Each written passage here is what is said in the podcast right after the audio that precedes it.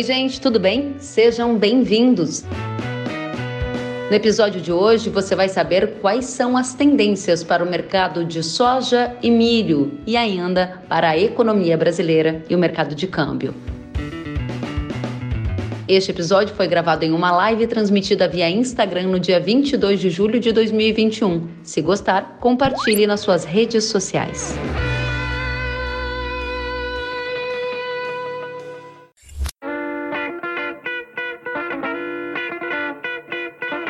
Vou pedir uma gentileza para você, como nós pedi, perdemos a primeira parte da nossa live, se você puder fazer uma síntese, emendando a sua primeira resposta com o que você traria já na segunda, minha pergunta objetivamente é: a soja tem espaço para subir mais no mercado brasileiro? Sim, ela tem espaço para subir mais, conforme eu falei na, na, nossa primeira intervenção, né? Vai depender do clima nos Estados Unidos que vai pressionar os preços de carne. Mas não é só isso, Kelly. Se você olhar os ritmos de exportações nossa, até agora, de janeiro a julho, nós exportamos no line-up 70 milhões de toneladas, o mesmo número do ano passado. Outra coisa, o mercado de biodiesel está dando uma margem saudável para as indústrias esmagadoras, estimula as indústrias esmagadoras a operarem a pleno. E por fim, essa comercialização lenta também favorece as altas da soja. Isso é uma realidade para todo o Brasil? Não, não é. Se você tem regiões onde a demanda por soja é forte, tanto na exportação, pela logística e para o mercado interno, vou te dar um exemplo. Paraná é muito forte, Rio Grande do Sul é muito forte, Sudoeste Goiânia é muito forte, São Paulo é muito forte. No Mapitobá é diferente. Os corredores de exportação fecham mais cedo. Então, é, depende de onde você está, como você opera e qual é o seu mercado. E no final do dia, é o que eu falei para você na primeira intervenção. Soja pode subir ou vai cair? Faça sua aposta. Se chover nos primeiros 10 dias de agosto, o mercado vai realizar. A gente viu isso hoje. Se não chover nos 10 primeiros 15 dias de agosto, de agosto o mercado vai subir o mercado vai subir que a safra americana é ruim. A safra americana sendo ruim, o produtor americano sai da ponta vendedora. O demandador vai vir correndo buscar a soja que tem, tanto agora como a futura, Kevin. Então, o jogo não é jogado aqui agora, o jogo é jogado lá. Mas eu finalizo o seguinte: tanto os Estados Unidos quanto o Brasil vão terminar esse ano com estoques muito pequenos. Eu posso arrematar o que você trouxe perguntando se, em outras palavras, o que você está dizendo é: se puder esperar, espere para entender o que vai acontecer após agosto. E se após agosto as chuvas vierem e o mercado cair, até o final do ano a gente vai chegar com estoques baixos, o que abre espaço para uma retomada do preço da soja, você tem um viés altista, mas está sinalizando que nesse entremeio a gente pode ter alguns vales. É, eu vou fazer alguma, só uma correção aqui. Nós estamos falando de soja safra velha, né? Soja safra velha, os prêmios já estão mostrando 150, 140, 130 em, agosto, em setembro e outubro. Os preços já subiram. Nós estamos perto, Kelly, dos preços mais altos do mercado. Agora, o produtor tem que tomar muito cuidado para ele controlar um pouco da ganância. Ele tem que sair dessa história dos 200 reais, 190 reais, 220 reais. O que ele tem que olhar é o seguinte: ele tem que acordar cedo e olhar as projeções de clima e câmbio. O Sirigati foi muito feliz. Ah, o mercado mudou, mas toda segunda-feira você tem uma nova bússola para o mercado, que é o, que é o Focus. Você pode errar na, na, na, segunda, na terça, na quarta, você tem a chance de acertar na outra segunda. E o clima é todo dia. Se começar a chover nos Estados Unidos no começo de agosto e por acaso o câmbio começar a descer, os preços da soja vão descer. Antecipe-se, põe o um lucro na mesa. Você não precisa, você não é obrigado a tomar a decisão na hora, tá? Fazer uma comercialização só. Agora, você está vendo um clima não tão favorável. Os relatórios de clima mostrando que, o, que, a, que os, as condições de boa excelente não melhorando. Você está vendo o dólar subir. Cara, tem um pouco mais de calma, mas não ache um número mágico que você vai vender. Você tem que analisar o mercado. Quem faz número mágico é apostador, produtor não é apostador. Muito bem colocado, Hélio. Muito obrigada pela resposta. Felipe, que bom tê-lo de novo conosco. Nós perdemos a primeira parte da live anterior, então vou pedir que você traga para a gente a sua expectativa para mercado de câmbio, até porque esse é um dos principais fatores que contribui para a formação de preço ao produtor brasileiro. O que você está vendo para 2021 e para 2022? Sem dúvida alguma. Kellen, olha, é, não sei Onde é que vai estar a maior volatilidade, a maior incerteza? Se é no mercado de grãos, no weather market ou se é justamente no mercado cambial. Mas certamente tem bastante incerteza para todos os lados, tem bastante volatilidade.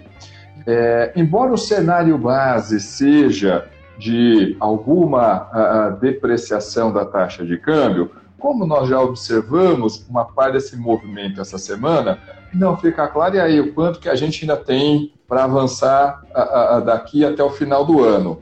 Mas melhor do que isso, vamos fazer talvez diferente? Vamos apontar dos fatores, tanto aqui dentro, olhando para o mercado interno, olhando para o Brasil, mas também para fatores lá fora, conjuntura internacional, que podem levar a nossa taxa de câmbio para cima ou para baixo. Vamos começar primeiro aqui com o mercado interno. O que, que pode trazer câmbio para cima? Como a gente viu inclusive hoje. Gente, turbulência política.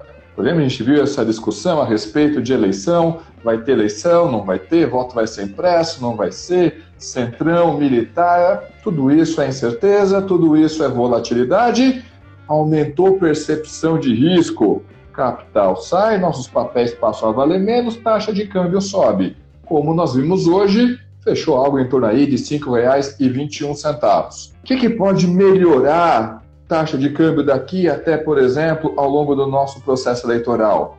Imagine que, olha, surge uma terceira via com uma agenda formista, mas de forma que consegue entregar uma fração relevante disso. O mercado vai abrir um sorriso com relação a isso. Se essa terceira via mostrar robustez, o mercado vai adorar reduz percepção de risco, a taxa de câmbio cai. Esse é cenário base? Não é. O cenário base são as duas candidaturas que estão aí postas. No entanto, nós estamos ainda muito cedo ao longo desse processo. Vamos fazer diferente agora? Vamos olhar lá para fora, vamos olhar para a conjuntura internacional.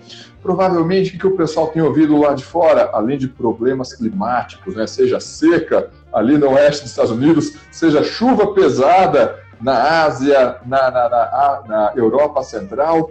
O que, que nós temos ali? Inflação. Gente, e assim como aqui no Brasil, preço de commodities tem pressionado a inflação para cima. Política fiscal expansionista, política monetária expansionista. Veio um meteoro ano passado chamado Covid, esse meteoro caiu aqui no nosso mundo e tremeu diversos mercados. E alguns mercados ainda estão sentindo essas vibrações. Não voltaram para o seu ponto de equilíbrio, sua trajetória de equilíbrio de longo prazo. Resultado disso, nós estamos vendo algumas demandas para alguns produtos mais aquecido que o lado da oferta, e aí vale destacar, quase que de forma generalizada pelo mundo, que, que os governos fizeram para afastar os efeitos mais adversos da pandemia, ao menos do lado da economia? Abrir a torneirinha do dinheiro e injetar o recurso nas economias, tanto do lado fiscal, por exemplo, como transferência de renda, o auxílio financeiro emergencial, no caso aqui do Brasil, como da política monetária, jogando as taxas de juros lá para baixo. Resultado disso, tem muito dinheiro, os domicílios estão com poder de compra maior, o pessoal está fazendo as compras. Preço sobe. Dá para ficar, dá para pressionar um pouquinho mais? Lógico que dá. A gente está vendo commodities operando em patamares bastante elevados. Tanto que essa semana houve lá uma decisão do pessoal da OPEP, é, vamos aumentar aqui a produção para aliviar um pouco essa pressão. Dá para colocar mais uma cerejinha em cima desse bolo? Com certeza a gente tem visto que diversas cadeias globais de suprimento estão ainda sofrendo alguma disrupção. Então, peças, partes e componentes, principalmente do lado industrial, estão fazendo, oh, a gente não está conseguindo esses insumos de produção. Veja que isso valeu, inclusive, para o universo agro brasileiro na parte de tratores. Tinha fabricante de trator dizendo, gente, reduzam o pedido e encomendem somente o que for estritamente necessário. Isso aqueceu a inflação pelo mundo. Como é que a gente resolve a inflação? A gente eleva a taxa de juros, a gente joga um banho de água fria na demanda. E aí volta no ponto que o Enio já colocou. Gente, parte dessas commodities com preços elevados, com cotações elevadas, parte dessa grande volume de recursos de fundos em mercados de commodities é porque o pessoal está sem opção de um lado, então quem deveria absorver esse recurso seria títulos públicos, mas com essa taxa de juros eu vou procurar outro ativo, entre eles commodities. E do outro lado também você tem um excesso de liquidez, um excesso de dólar no mercado. Então, imagina ali um, um, fundo de pensão, fundo de pensão nem tanto, mas um banco de investimento. Ei, os bancos centrais jogaram dinheiro pra caramba em cima da gente. Eu preciso dar retorno para esse montante aqui. O que, que eu faço? Vai para título público? Nem sonhando. Olha essa taxa de juros. Não dá, esse papel já está muito caro.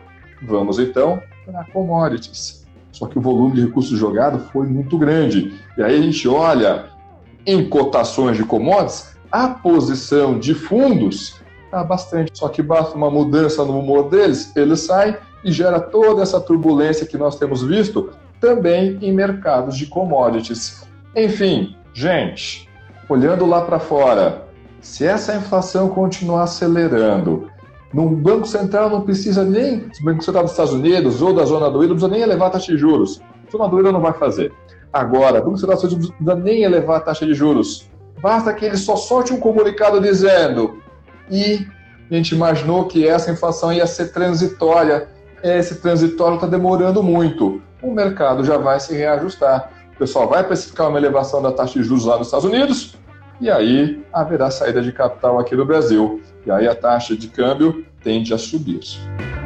Muito bem, sinalização de dólar para cima. Enio é o que trouxe o Felipe Serigati. Agora voltamos ao que o Enio trouxe no início da nossa conversa, dizendo para tomar cuidado e não mirar em preço, porque quem mira em preço, segundo Enio, é apostador, tem que mirar em margem e analisar as oportunidades do mercado. Vamos saber então das oportunidades e responder a mais perguntas da nossa audiência. Já aproveito aqui para dizer que o APG Filho acabou de nos parabenizar, dizendo que estamos sempre com excelentes convidados e especialistas.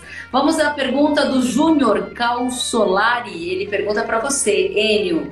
Preço do milho, final de 2021, como fica? Bom, essa é extremamente fácil, né? Porque nós, a gente pode fazer o volume de achalte que por fazer, nós podemos fazer até 8 milhões de achalte. Mas olha as exportações desse mês. Nós estamos com 4 milhões de exportações projetadas para esse mês, 3, 4 milhões. Tem line-ups de 5 milhões já, num mercado que precisa reter aqui dentro o grão. Então, o final do ano vai ser de, de primeiro, as nossas projeções de segunda safra são abaixo de 60 milhões de toneladas. E aí a gente tem um, um momento muito delicado no mercado.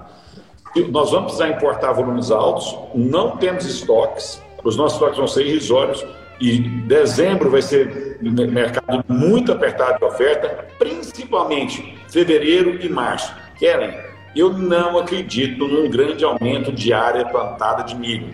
No Rio Grande do Sul, Santa Catarina, o sul do Paraná, tudo bem. Fora, isso não vai acontecer. O produtor vai plantar milho, vai plantar soja para depois fazer a segunda safra. Então, o nosso estoque vai ser extremamente fraco e nós vamos importar volumes altos de milho para abastecer o mercado interno. Agora, uma coisa que me surpreendeu, e eu, isso eu tenho que ser verdadeiro, o que está me estranhando, você não vê retração de demanda. Alojamentos de aves e suínos continua forte. Alojamento de bovinos, todos os confinamentos estão cheios, os grandes confinamentos. Então, mesmo o preço alto, os produtores ainda estão dando demanda. A mesma coisa com o mercado de leite. E eu gostaria só de completar a, o que o Felipe falou. É, eu também dou aula na FGV, numa franqueada em Goiás. Eu dou aula de macroeconomia. A informação mais importante dessa live é o que ele falou. Quando a gente olha estruturalmente no longo prazo, eu não estou falando três meses, dois meses, estou falando no longo prazo. Olhem a taxa de juro do governo americano.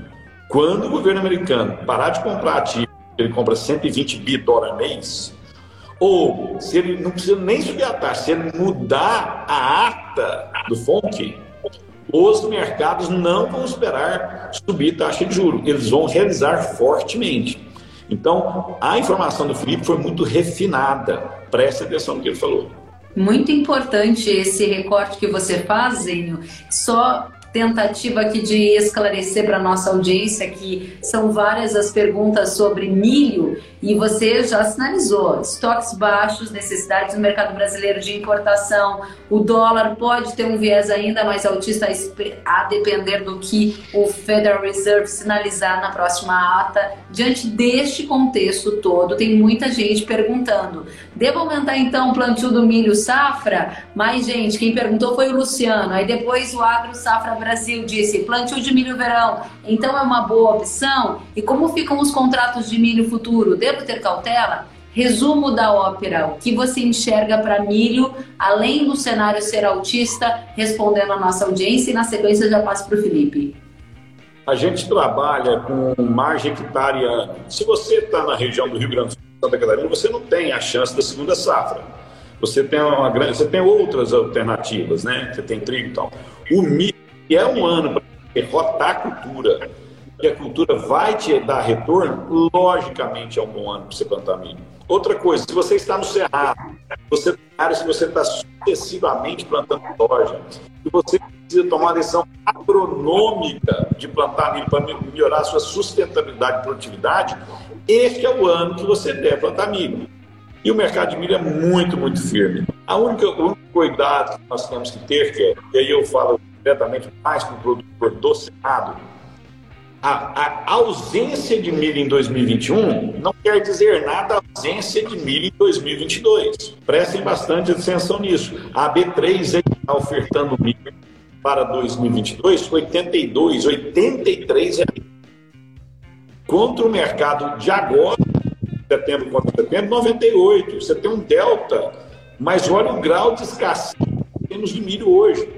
Então preste atenção que nem todo milho é igual. O milho está no seu armazém é um, o milho que você vai colher em fevereiro e março é outro. Agora, o milho que você vai colher em setembro é completamente diferente. Muito importante, Enio. Muito obrigada pelos esclarecimentos. Felipe, pergunta para você. Vem do Azevedo e ele diz: até quando os produtores de proteínas conseguirão repassar os custos de produção? Sei que você acompanha o desempenho da agroindústria, tem trazido esses dados de tempos em tempos e essa é uma provocação que o Azevedo faz. Até quando, na sua visão, hein? Olha, vamos separar por partes, né? Então, uma, uma realidade que a gente vê para o pessoal da pecuária bovina não vale, por exemplo, para o pessoal de suínos. Então vamos pegar a conjuntura que vale para todo mundo, aquele aquário que está todo mundo imerso. Olhando aqui para o mercado interno, a, a demanda deve uh, ficar até um pouco mais aquecida uh, ao longo do segundo semestre e principalmente em 2022. O que nós temos por trás disso? De um lado, é, boas notícias, né? A vacinação tem caminhado bem, então, certamente, ao longo dos próximos próximas semanas, as restrições de circulação vão ficando cada vez mais flexíveis. Vamos torcer que essa variante Delta não dê nenhuma grande dor de cabeça. Então, a economia volta a funcionar com alguma normalidade, seja lá hoje o que isso signifique. Além disso, teve a renovação das transferências do auxílio financeiro emergencial. Em outras palavras, para esse segundo semestre, temos ali alguns ventos favoráveis. Porém, quando a gente olha para 2022, olha, vamos estar preparados que haverá uma, um volume de recursos adicionais chegando ao mercado. Por que isso? O pessoal deve lembrar daquela coisa chamada teto de gastos, né? Olha, o governo não pode gastar em termos reais, ou seja, já descontada a inflação, a mesma coisa que ele gastou no ano anterior.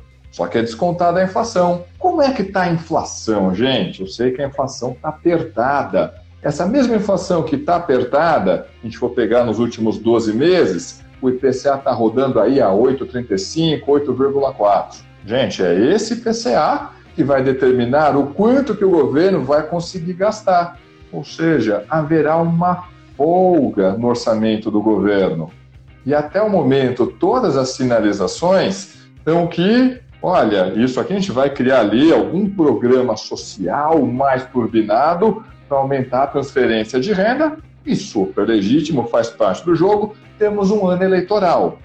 Para o mercado interno, o que isso significa? Vai chegar recurso nos domicílios. Ou seja, do que a gente consegue enxergar no momento em que nós estamos, o mercado interno não tem, o cenário base não é ele perder fôlego, muito pelo contrário, ganhar fôlego, seja pelas transferências, seja pela economia voltando à sua normalidade, o que deve reforçar ou trazer algum ânimo para o mercado de trabalho, sempre lembrando, dado o estrago que foi realizado pela pandemia, o mercado de trabalho vai levar um bom tempo até conseguir se recuperar. Mas o cenário é de melhoras ao que a gente teve, por exemplo, ao longo desse primeiro semestre.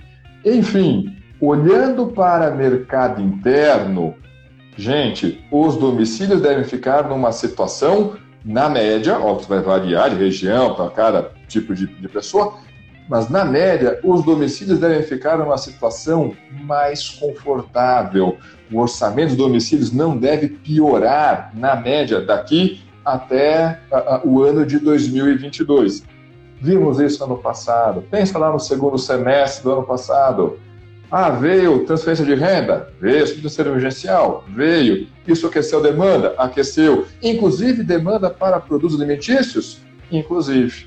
Ah, então o espaço para você repassar está tranquilo? Isso vai variar de segmento para segmento. A situação que a gente observou para a pecuária bovina é distinta do pessoal, por exemplo, da pecuária suína, que não foi nem um pouco um passeio no parque todo esse processo apesar de todas as transferências. Muito bem, Felipe. Muito importante esse elemento da renda da população, de transferência de renda com auxílio emergencial e o impacto que isso tem no consumo de proteínas, que responde à pergunta que foi feita aqui pela nossa audiência. Obrigada a você, Felipe, por trazer os esclarecimentos.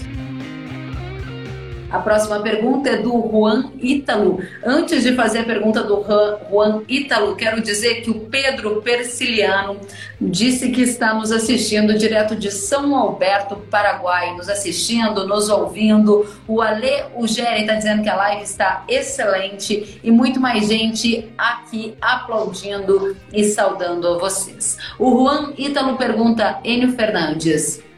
O que se pode esperar para o mercado de soja em 2022? Bom, vamos lá. Nós, a safra americana parece que vai ser uma, não vai ser uma safra excelente, né? E as margens que nós estamos tendo vão fazer os produtores aumentar muito a área. Eu acho que nós vamos ter uma presa de área plantada. Algumas, alguns estados estão projetando um crescimento de 3%, 4%. Quando você vê a, a movimentação de de transporte de insumos, você vê nitidamente que esse número pode ser estar um pouco abaixo do que o mercado fala. Olha os números de fertilizantes. As entregas de fertilizantes estão batendo todos os recordes todos os meses. Uh, calcário, gessos, defensivos agrícolas, né? Então o mercado está não só em máquinas agrícolas, todos os insumos que refletem em produtividade. Então nós vamos ter uma grande safra em 2022, caso nós não tenhamos nenhum problema de clima. Lógico, quem decide safra é clima. Dito isso, dito isso, outra coisa que me causa preocupação é o baixo percentual vendido. E por que, o produtor está vendendo pouco, Kevin? É que ele vendeu antecipadamente nos três anos e perdeu dinheiro. E eu falo, não tente acertar preço. Se você é um produtor que já tem seu preço fixo de insumos compras e mais há algum tempo, as margens que a soja está te dando são quase que obscenas. É muita margem. Margem dessa você não joga fora, você coloca no bolso. Não estou falando para você vender 100%. Pode dar uma seca, você tem que fazer a shout como está acontecendo no milho. Mas você tem que participar desses momentos. O agro não é um sprint, é uma maratona. Tem muita gente que quer vender pelo melhor preço em 2021. Faça isso não. Venda sempre com excelentes margens. No final do dia, você vai comprar a terra de quem quer vender no melhor preço. É, isso. O Enio hoje está com frases fortes, amarrando ali cada uma das colocações, trazendo um alerta para nossa audiência. E aí eu faço a pergunta para você, Felipe. Sabe que hoje no meu 13 em 1 do Agro eu chamei a atenção para a decisão da China de rejeitar a nova missão da Organização Mundial de Saúde para investigar as origens do coronavírus, né? A proposta da Organização Mundial da Saúde é descobrir, analisar, ver se há uma possibilidade de o vírus não ter mesmo escapado de um laboratório em Wuhan. A China então rejeitou essa proposta da Organização Mundial da Saúde. No Estadão de hoje também aparece uma matéria que diz que a relação da China com o governo Biden piorou, isso na visão até de lideranças do governo chinês. Onde eu quero chegar com tudo isso? A sua avaliação é que haverá uma piora das relações entre China e Estados Unidos e a gente pode voltar a ter uma guerra comercial, como vimos agora, uns dois anos atrás, com oportunidades para o Brasil, por exemplo? Então, Kellen, é... acho que não com guerra comercial mas vamos colocar esse, esse desenho mais amplo, né? O que, que a gente tenta estar observando? Você tem lá uma grande potência, a China, que está dizendo o que para o restante do mundo? Olha, tá vendo lá em 2050? Lá em 2050, eu quero ser a potência hegemônica mundial. Então, China, mas esse espaço hoje, e há um bom tempo, já está ocupado pelos Estados Unidos. Então, você tem lá duas superpotências disputando esse espaço, um lado, um dando cotovelada no outro. Tanto republicanos quanto democratas não estão confortáveis com essa situação, nem só nos Estados Unidos. A gente olha para a Europa, uh, o pessoal não está olhando com conforto essa expansão chinesa, mas a abordagem dos democratas é diferente dos republicanos. Ninguém disse, olha, ah, os, os democratas, a turma do Biden vai ser amiguinho, parceiro da China. A abordagem vai ser diferente. A abordagem, principalmente ali da ala dos republicanos, mais associada ao Trump, foi mais de confronto mesmo. Foi tentar, a, a, quase que de forma isolada, tentar constranger a China. Olha, a gente está vendo você avançando em diversos mercados, inclusive aqui dentro. Vou tentar então te constranger a ponto de você ser forçada a sentar nessa mesa e nós renegociarmos os nossos termos. A abordagem do Biden tem sido diferente, tem sido uma abordagem mais multilateral. Ou seja, ele está olhando ali para o Mar do Sul da China e dizendo: Filipinas, a China está avançando para um território que você alega que é seu, ela alega que é dela. Taiwan, não, sua situação, Taiwan ainda é mais complicado. Japão, você também está sendo pressionado. Vamos fazer o seguinte: vamos unir forças a gente tentar conter ou desacelerar a expansão chinesa numa área que ela está dizendo: essa área aqui é a minha zona de influência. Ou, nas palavras do Xi Jinping, Estados Unidos, mais do que isso, o resto do mundo, os problemas da Ásia são resolvidos pela Ásia. Você está tendo esse atrito. Esse atrito deve se tornar uma guerra comercial eu não colocaria isso como um cenário base, porque a abordagem dos democratas é distinta. Podemos descartar essa possibilidade? De forma alguma, mas claramente o que nós estamos observando? Uma tensão crescente naquela região, o que gera reflexos em diversos outros outras regiões para diversos outros países, mas principalmente este seja o ponto mais importante. Não pega nem tanto o universo agro, porque é um bem essencial, não tem muito para onde fugir. Mas problemas nas cadeias globais de valores. Por exemplo, a gente conseguiu avançar nossa exportação de carne bovina lá para a China, porque ocupando, por exemplo, um espaço que era da Austrália. A Austrália, ao sinalizar apoio para Estados Unidos, para Reino Unido, a China retalhou via comercial a, a Austrália. Outro ponto, circulação de navios justamente ali no Mar do Sul da China. Então, a guerra comercial não é impossível. É o cenário base? Na minha opinião, não. Ah, porque o pessoal é amiguinho? De forma alguma. Mas porque a abordagem dos democratas está sendo muito mais em tentar conter a China com a ajuda dos seus demais parceiros ali na região. Muito obrigada, Felipe. Faço a pergunta a você, Enio. As origens do coronavírus, as tensões crescentes entre China e Estados Unidos podem reavivar a guerra comercial e trazer oportunidades para o agro do Brasil na sua avaliação? Eu acho que não, não é o momento agora. Assim, acho que pouca gente ganha com a guerra comercial. Agora, eu concordo com o Felipe, a tensão sobre a mesa é muito alta, né? Nós estamos num mundo muito tensionado. Onde você tem tensão, você impacta no, na taxa de câmbio no final do dia. Essa é a verdade. Guerra comercial em si, eu acho pouco provável. Até porque nós temos que entender o seguinte: próximo ano é a eleição do, da, do, do, Senado nos Estados Unidos, de novo. Né?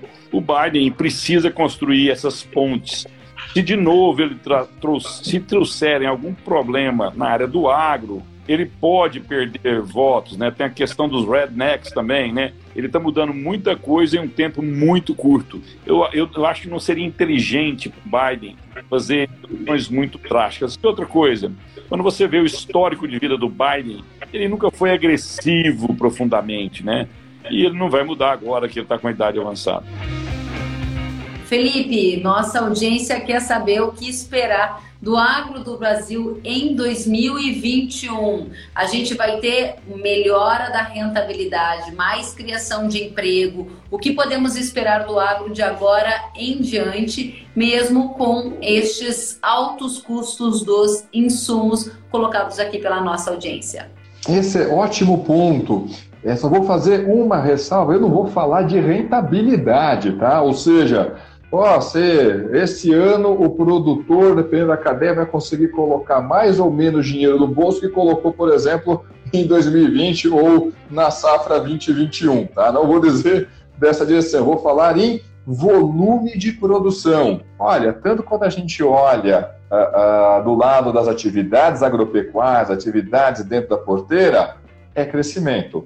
Ah, mas teve quebra de safra do milho. Teve eu não sei, os números do, do da Conab ainda estão um pouco atrasados, estão falando em 66, 69 milhões de toneladas. Viu o Enio, lembro o Enio comentando, olha, talvez algo embaixo, abaixo ali de 60 milhões. Já vi também outras pessoas falando em 57 milhões de toneladas. Ok, é uma queda significativa, mas combinado com as outras produções, o volume total de produção do setor é de expansão.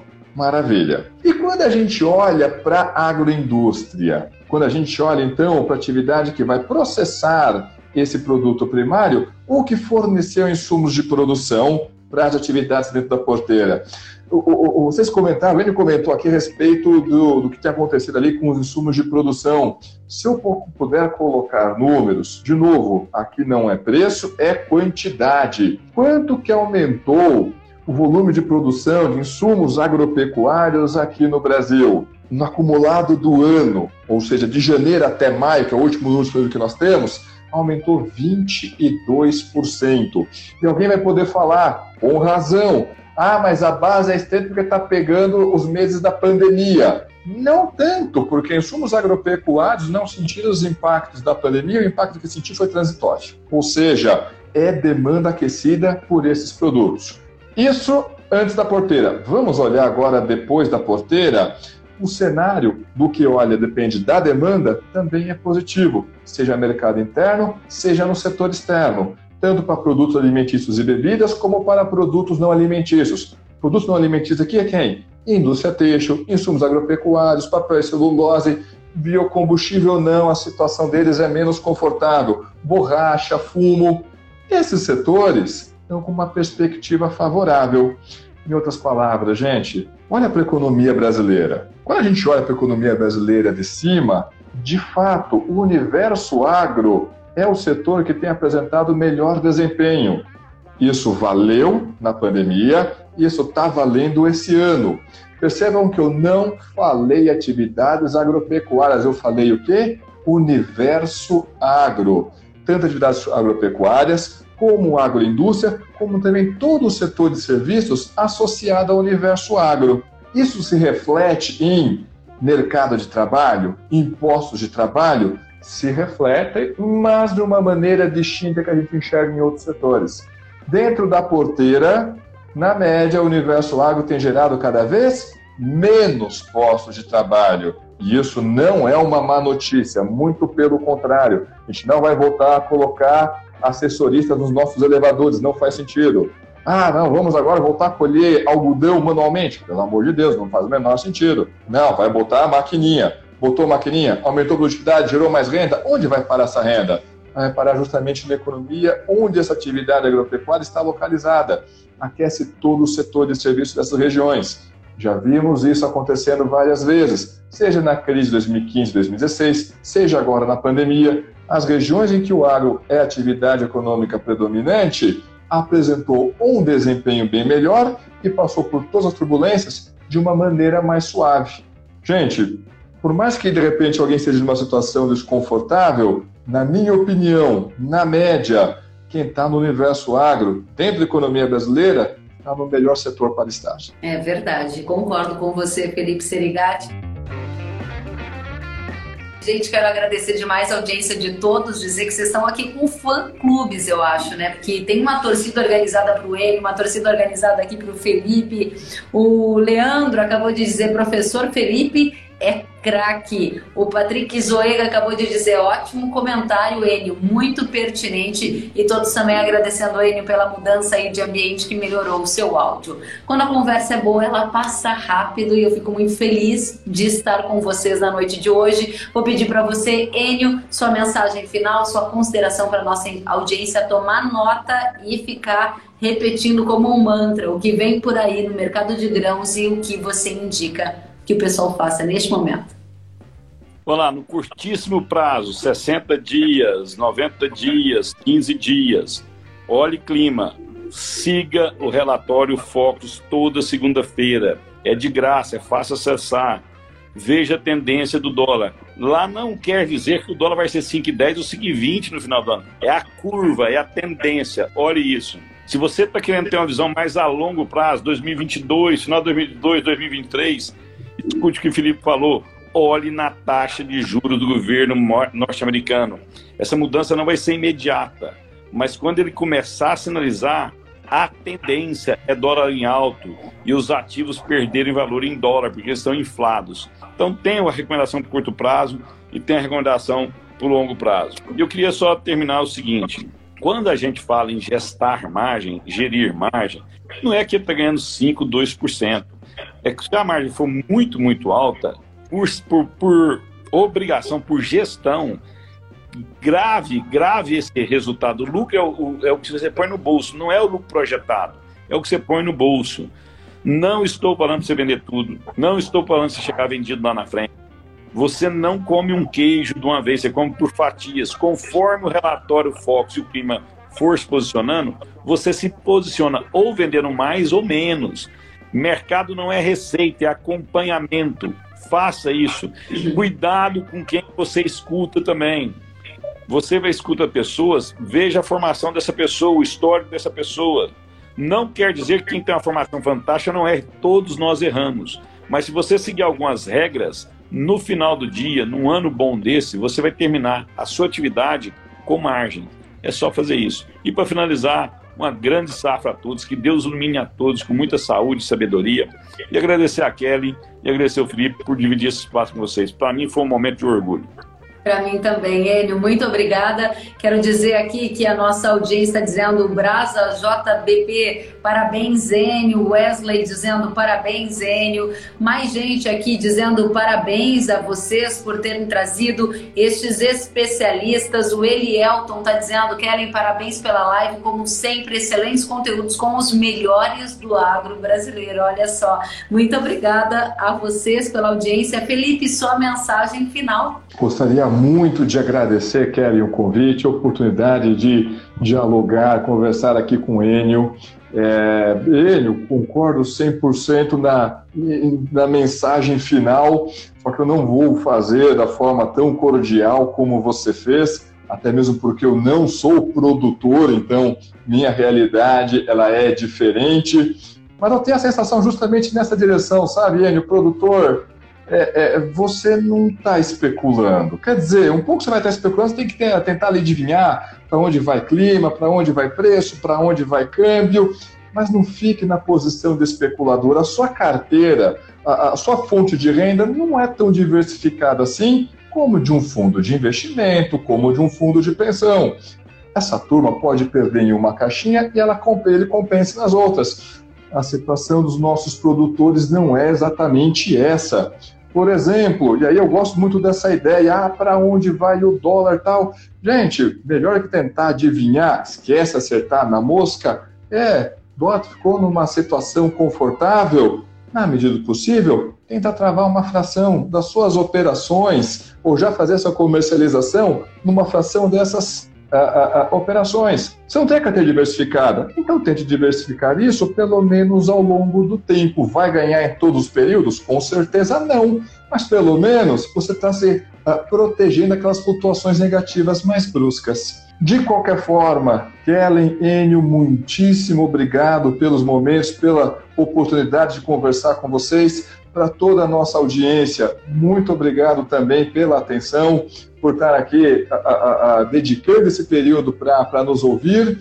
E com relação à economia brasileira, olha, passamos por algumas turbulências, convenhamos que desde que esse meteoro caiu, muita coisa balançou. Olhando daqui para frente, comparando com o que a gente passou, eu acho que o cenário base é bastante positivo. De longe, o pior já passou. Vamos agora nos preparar para essa retomada, para a gente colher esses ótimos frutos e a tempestade mais forte para a economia como um todo, claramente essa já passou. Que assim seja. Felipe Serigati, Enio Fernandes, obrigada por terem aceitado o convite. Uma satisfação ouvi-los. De fato, estava com saudade de vocês. A todos de casa, não param de chegar comentários elogiosos aqui, eu imagino que vocês estejam vendo. Agradeço demais a cada um de vocês que passou a noite aqui conosco. Lembrem-se, a live vai ficar salva no feed do Instagram. É só você ir lá ouvir mais uma vez. Vai estar também no Facebook, no YouTube e em todas as plataformas de podcast ainda hoje à noite para ouvir no carro, na fazenda, no trânsito e aprender um pouco mais com esses craques. Voltem sempre, obrigada pela presença, pelo conteúdo. Um abraço a todos, até a próxima. Tchau, tchau. Um abraço, Felipe, a tua um abraço a Tchau, tchau, gente. Um abraço.